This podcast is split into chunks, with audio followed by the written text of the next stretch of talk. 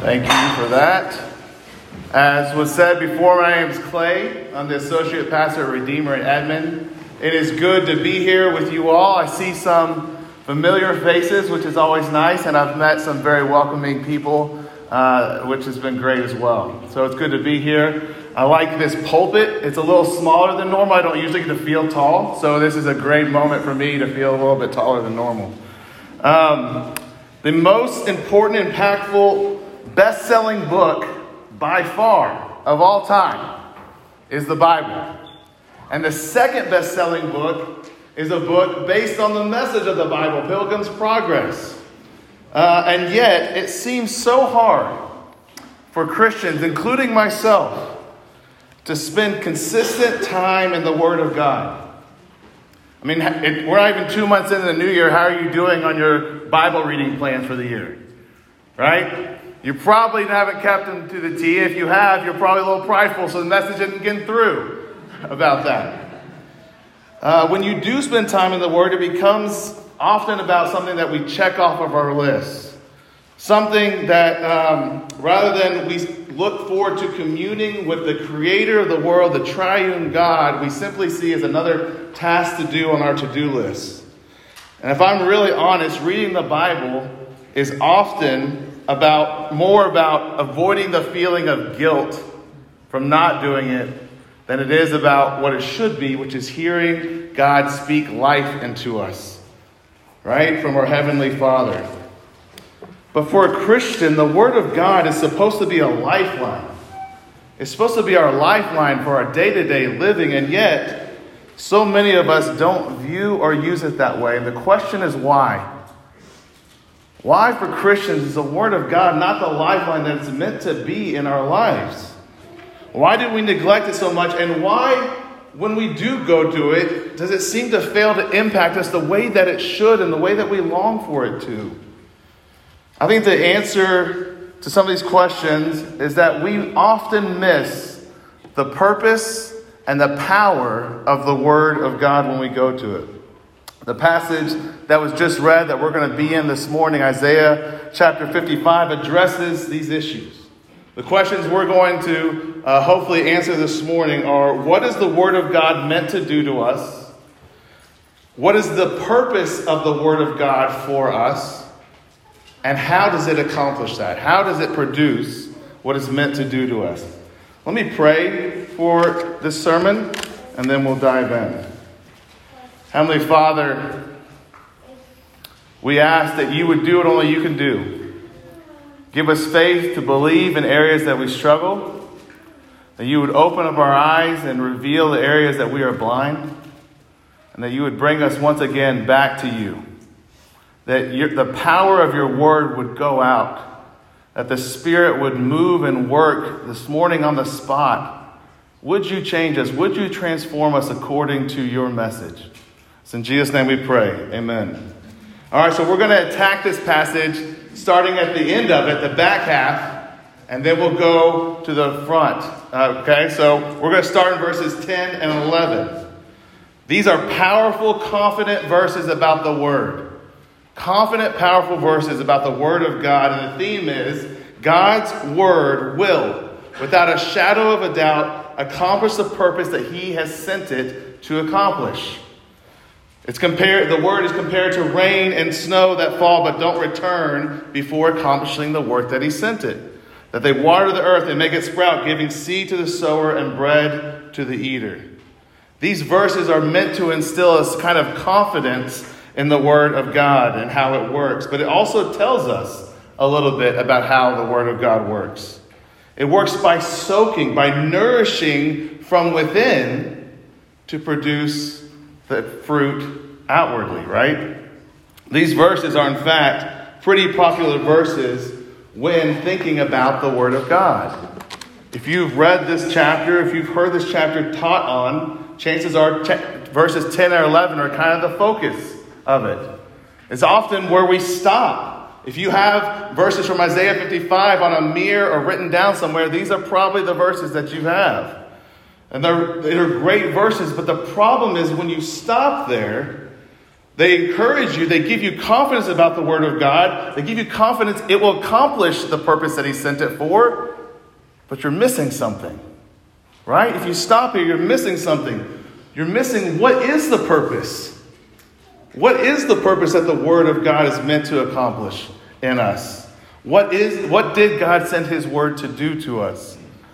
Thankfully, the passage doesn't stop there. In verse 12, it explicitly tells us right at the beginning what the Word of God is meant to do to us. And simply this it's meant to send us out in joy and peace.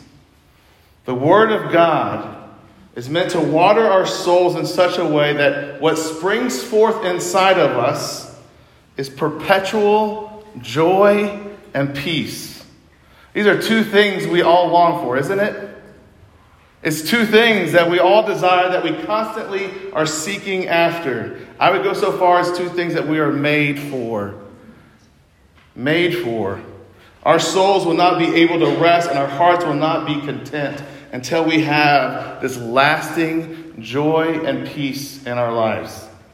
I want to be clear joy is different from happiness. Joy is different and distinct from happiness.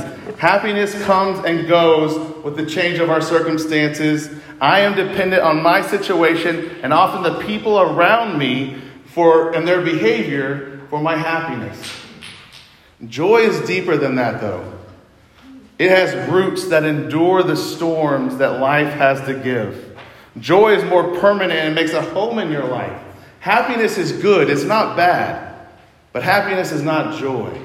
Happiness is kind of like cotton candy. It's enjoyable, it's sweet, but it's fleeting. And peace is much more, the idea and the image of peace here is much more than the absence of conflict in your life. Peace is a stillness, a quiet calm of your whole person, a total rest of your whole being. The word shalom in the Old Testament is this full person overwhelming peace of your, yourself. These are the two things that the Word of God is meant to do to you. And I would venture to say, if you're at all like me, uh, that while we yearn for these things, deep down, our lives are actually crowded with the opposite. Rather than joy, we are so often and easily filled with discouragement and depression. I know for me, it takes the smallest thing in my life, in my week, in my day, in my last night with my kids. You can ask me details about that tomorrow, uh, after this, this message. It takes the smallest thing to rob me of the joy that the Word of God is meant to give and re- get replaced with total discouragement. And rather than peace, so often we are filled with anxiety and stress of what we must do, what we have to do, what's coming on our agenda to do, or we fear what will happen. As Casey pointed out, there's a lot going on. We fear about what's coming next. I know for me, if something else gets placed in my already too full schedule, it quickly squeezes out the little peace that I had in my life. As you take a quick overview of your life, are joy and peace glaringly absent from your demeanor and your experience? What comes out of the well of your heart most naturally? Is it joy and peace? Or is it discouragement and anxiety? If you're like me, it, unfortunately, it tends to be the latter. So, what do we need? Verse 13 has this vivid and yet unexpected picture of what is needed and what it looks like when the Word of God accomplishes its purpose of producing joy and peace in our life. The image here we get are two plants. You get a thorn bush and a briar plant. What happens when you water a thorn bush? You get a bigger thorn bush, right? What happens when you water a briar plant? Class? You get a bigger briar plant, right? You get the bigger version of those when you water them, but verse 13 says something different happens. Verse 13 says that when the Word of God waters, it does not simply grow the prickly, skinny plant that was already there. No, look at what it says. It transforms it into something completely different. Instead of a short, skinny, and weak thorn bush, the word, thorn bush, the Word of God transforms it into a solid, deep rooted cypress that's pleasing to the eye. That smell brings you in. And instead of the prickly, woody, and defensive briar, the Word of God transforms into a beautiful myrtle whose blossoming flowers and bright colors draw you in, and its rich aroma keeps you close. What is this telling us about the Word of God? It's telling us that the Word of God is not about making you a better version of you, but it's after completely transforming you into someone new, someone completely different. So that's the second half of this. And so far, what we've learned about the Word of God is that it will. Not that it might, not that we hope, not that it can, but that it will accomplish the purpose that God has sent it. We've learned that the purpose of the Word is to send us out in joy and peace, right? Joy and peace that are different than happiness or an absence of conflict. Joy and peace that affect our whole being, that have roots that go deep down so that they can't be uprooted by the wind of life's circumstances. We've learned that the Word of God doesn't simply grow us, but makes us into something new. It totally transforms us into a new creation. And now we're going to go to the beginning of the passage. And we're going to seek to answer this question how? How does this happen? How do, are we transformed in such a way that joy and peace come welling up from within us? What is the word that produces this transformation, this joy and peace? Is it just any word? Can you just flip open your Bible, eyes closed, boop, look to the word, and that's going to do it? Or is it something more specific than that? Is it a specific word? And right off the bat, we see it's not just, off, it's not just any word, but it's a word of grace. Verse 1 offers that everyone come. That's it, everyone. It doesn't say everyone who does or everyone who does not. It says everyone come. So it's a specific word of grace. And there's only one qualification that's needed. That's need. That's the only qualification is that you feel your need for Him and that you would come. So those who are spiritually hungry, those who are spiritually thirsty and bankrupt, can come, eat, and drink and buy without money and without price.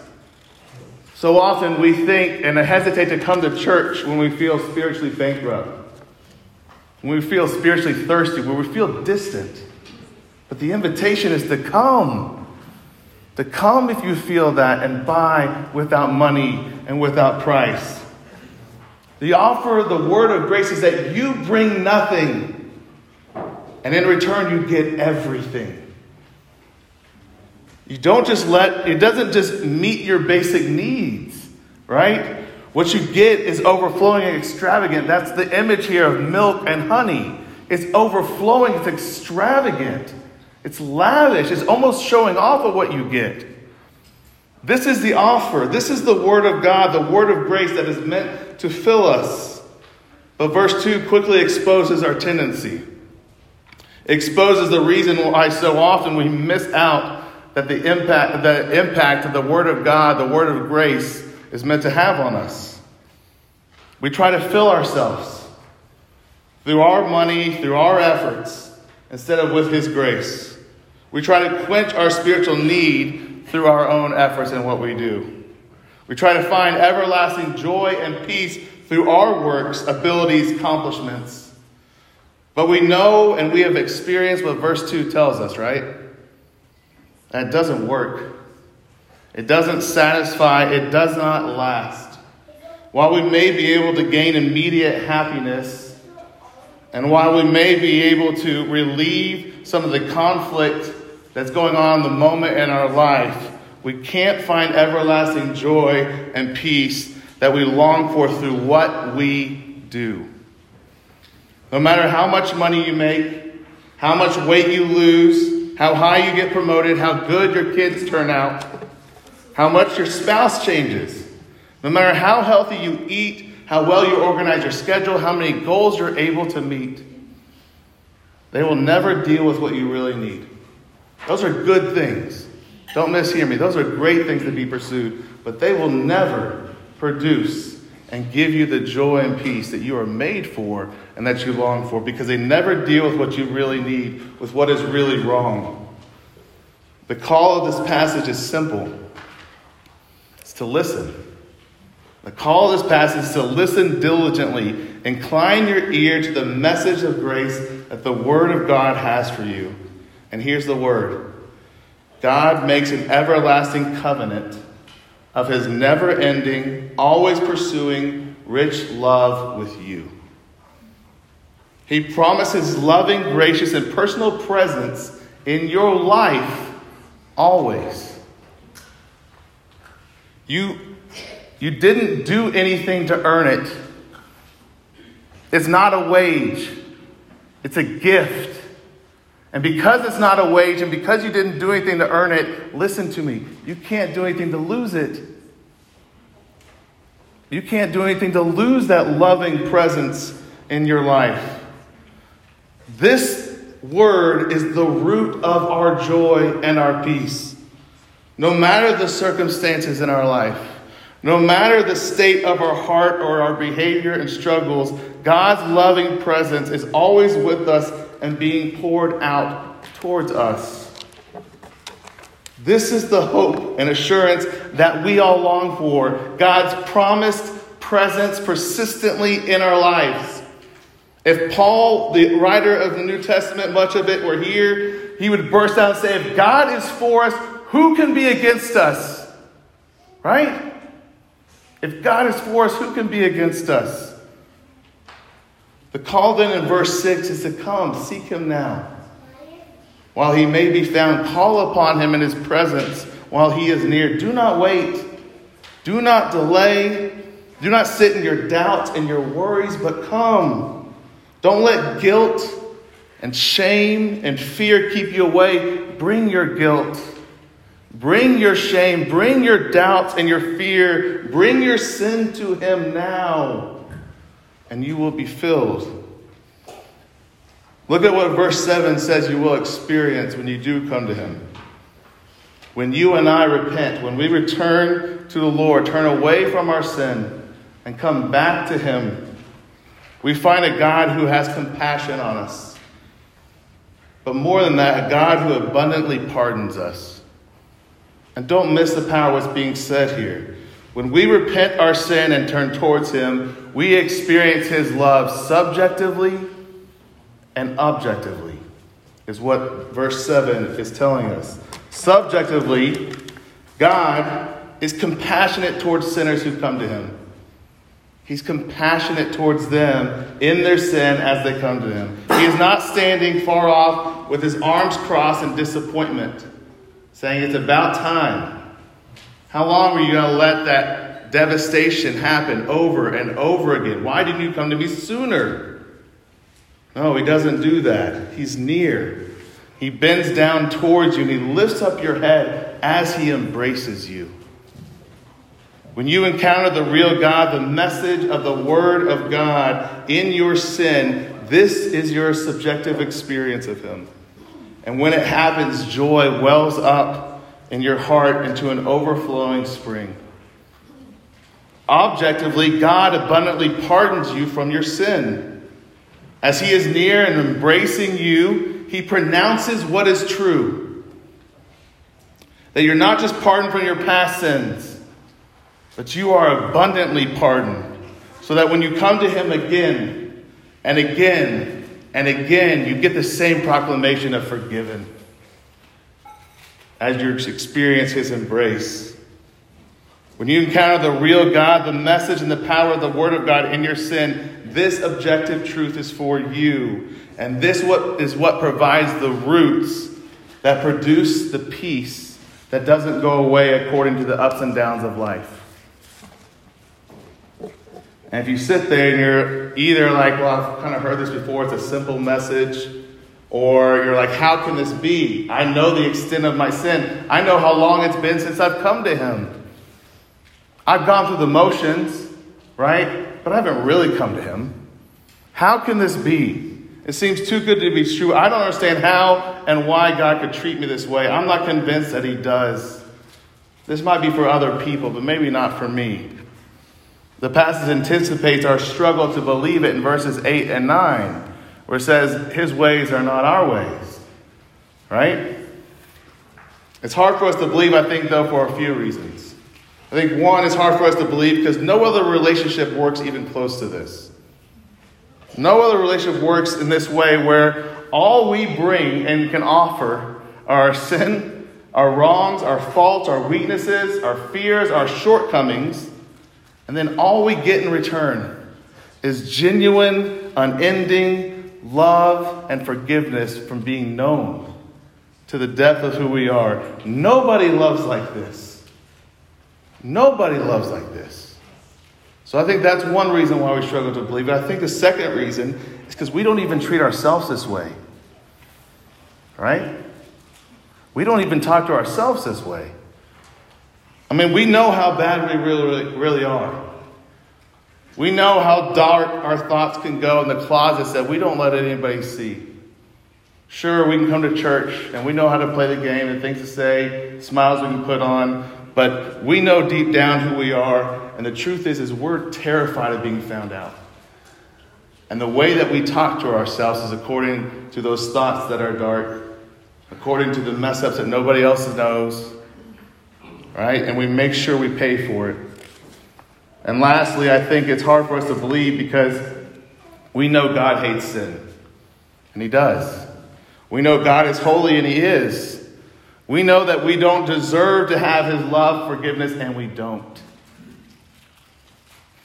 How can he have compassion on me and my sin? How can he pardon me? And how can he pardon me abundantly? Some sins I can understand him forgiving me for, but not this one, or not when I do it this many times, right? The answer, I think, for us is found partly why you can do this in the first verse. It's interesting that the invitation is to come with your need, your lack, without anything, without money, but it still says for you to buy. It still says for you to buy wine and to buy milk. In other words, the concept of purchase is not thrown out, even though it's free to us. And even though we have nothing to buy it with. Why talk about buying something that is offered to us as free? Because while it's given, while we are given something costly for free, that doesn't mean that it was not purchased by someone else for you. The Word of God is not simply a message of grace, in other words, it's pointing us to the person of grace. It's the person who was in the beginning. As John 1 says, in the beginning was the Word, and the Word was with God, and the Word was God. All things were made through him. In him was life, and the life was the light of men. Light shines in the darkness, and darkness has not overcome it. The Word became flesh and dwelt among us. This is Jesus Christ, from whom all grace and all truth come from. Jesus, the Word of God, the Word and person of grace, is the source of our joy and peace. It is in him that we come empty handed and buy without money. He became poor in order to make us rich. He experienced deep spiritual hunger that we would be filled abundantly. When Jesus, the Word of God, was accused, insulted, spit on, yelled at, and wrongly convicted, it was then that the Word was silent when he hung on the cross. Jesus, the Word, was sent down from heaven like snow and rain, and he did not return until he accomplished the purpose that he came. What was that purpose? To secure for you and for me the everlasting covenant promise in our passage. The everlasting covenant of never ending love and forgiveness in verse 3. So, what does that mean? It means it's finished. So let that fill your sponge, the sponge of your heart this morning. Let it fill the sponge of your heart in such a way that you are dripping in the joy and peace of being united to this kind of God, to this kind of Savior, to the Word of God. So the exhortation is verse 1 Come, return to Him, come to Him. Everyone, come to Him, bring your doubts, bring your shame, bring your fear and your guilt. Bring your struggles, bring your loss, come to him empty handed, come with your thirst, come with your hunger, hunger, come with no money, and buy milk and wine. Confess your sin, repent. Experience the subjective compassion that our God is towards sinners who come to him. And bask in the beauty of the proclamation that he has over you of forgiven, of it is finished Seek him now while he may be found.